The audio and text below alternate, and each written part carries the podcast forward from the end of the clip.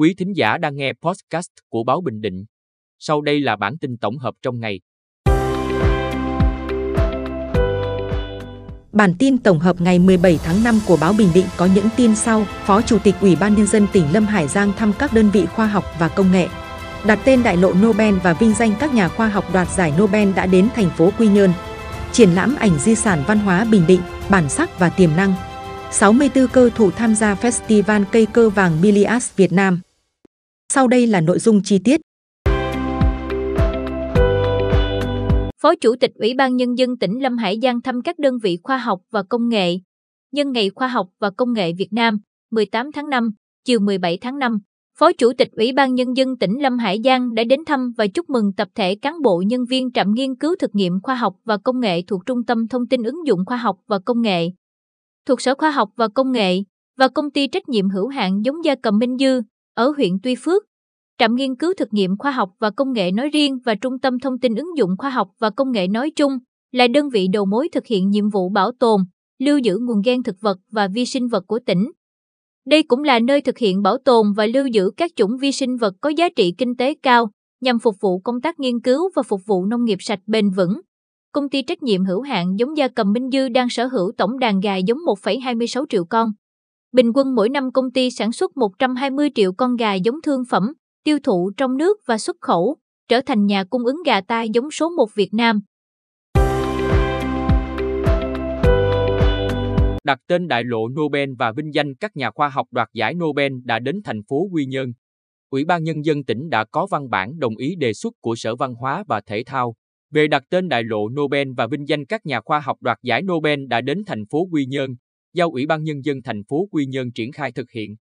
Trước đó, Ủy ban Nhân dân thành phố Quy Nhơn đã kiến nghị lên tỉnh về việc đặt tên đại lộ Nobel và đặt tượng các nhà khoa học đoạt giải Nobel đã đến Trung tâm Quốc tế Khoa học và Giáo dục Liên ngành, gọi tắt là ICISE.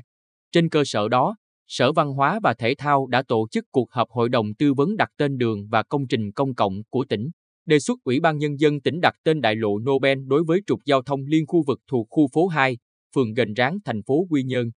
Sở Văn hóa và Thể thao cũng đề nghị Ủy ban Nhân dân tỉnh cho chủ trương, ghi danh các nhà khoa học đoạt giải Nobel đã đến ICISE bằng hình thức đặt biểu tượng ghi danh hoặc tượng bán thân trong không gian khu đô thị khoa học và giáo dục quy hòa. Triển lãm ảnh di sản văn hóa Bình Định, bản sắc và tiềm năng.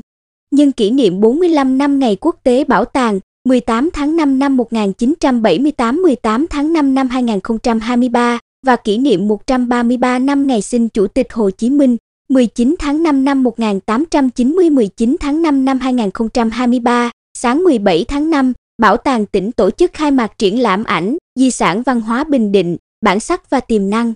Triển lãm trưng bày 168 bức ảnh thể hiện trên 37 bát cano, được chia làm 4 phần, gồm di tích lịch sử, văn hóa, danh thắng, bảo vật quốc gia, di sản văn hóa phi vật thể, gồm lễ hội, làng nghề truyền thống, văn hóa ẩm thực Bình Định, nhằm bảo tồn giá trị di sản văn hóa, quảng bá tiềm năng phát triển du lịch văn hóa của tỉnh Bình Định, giới thiệu với công chúng hình ảnh về đất nước con người Bình Định.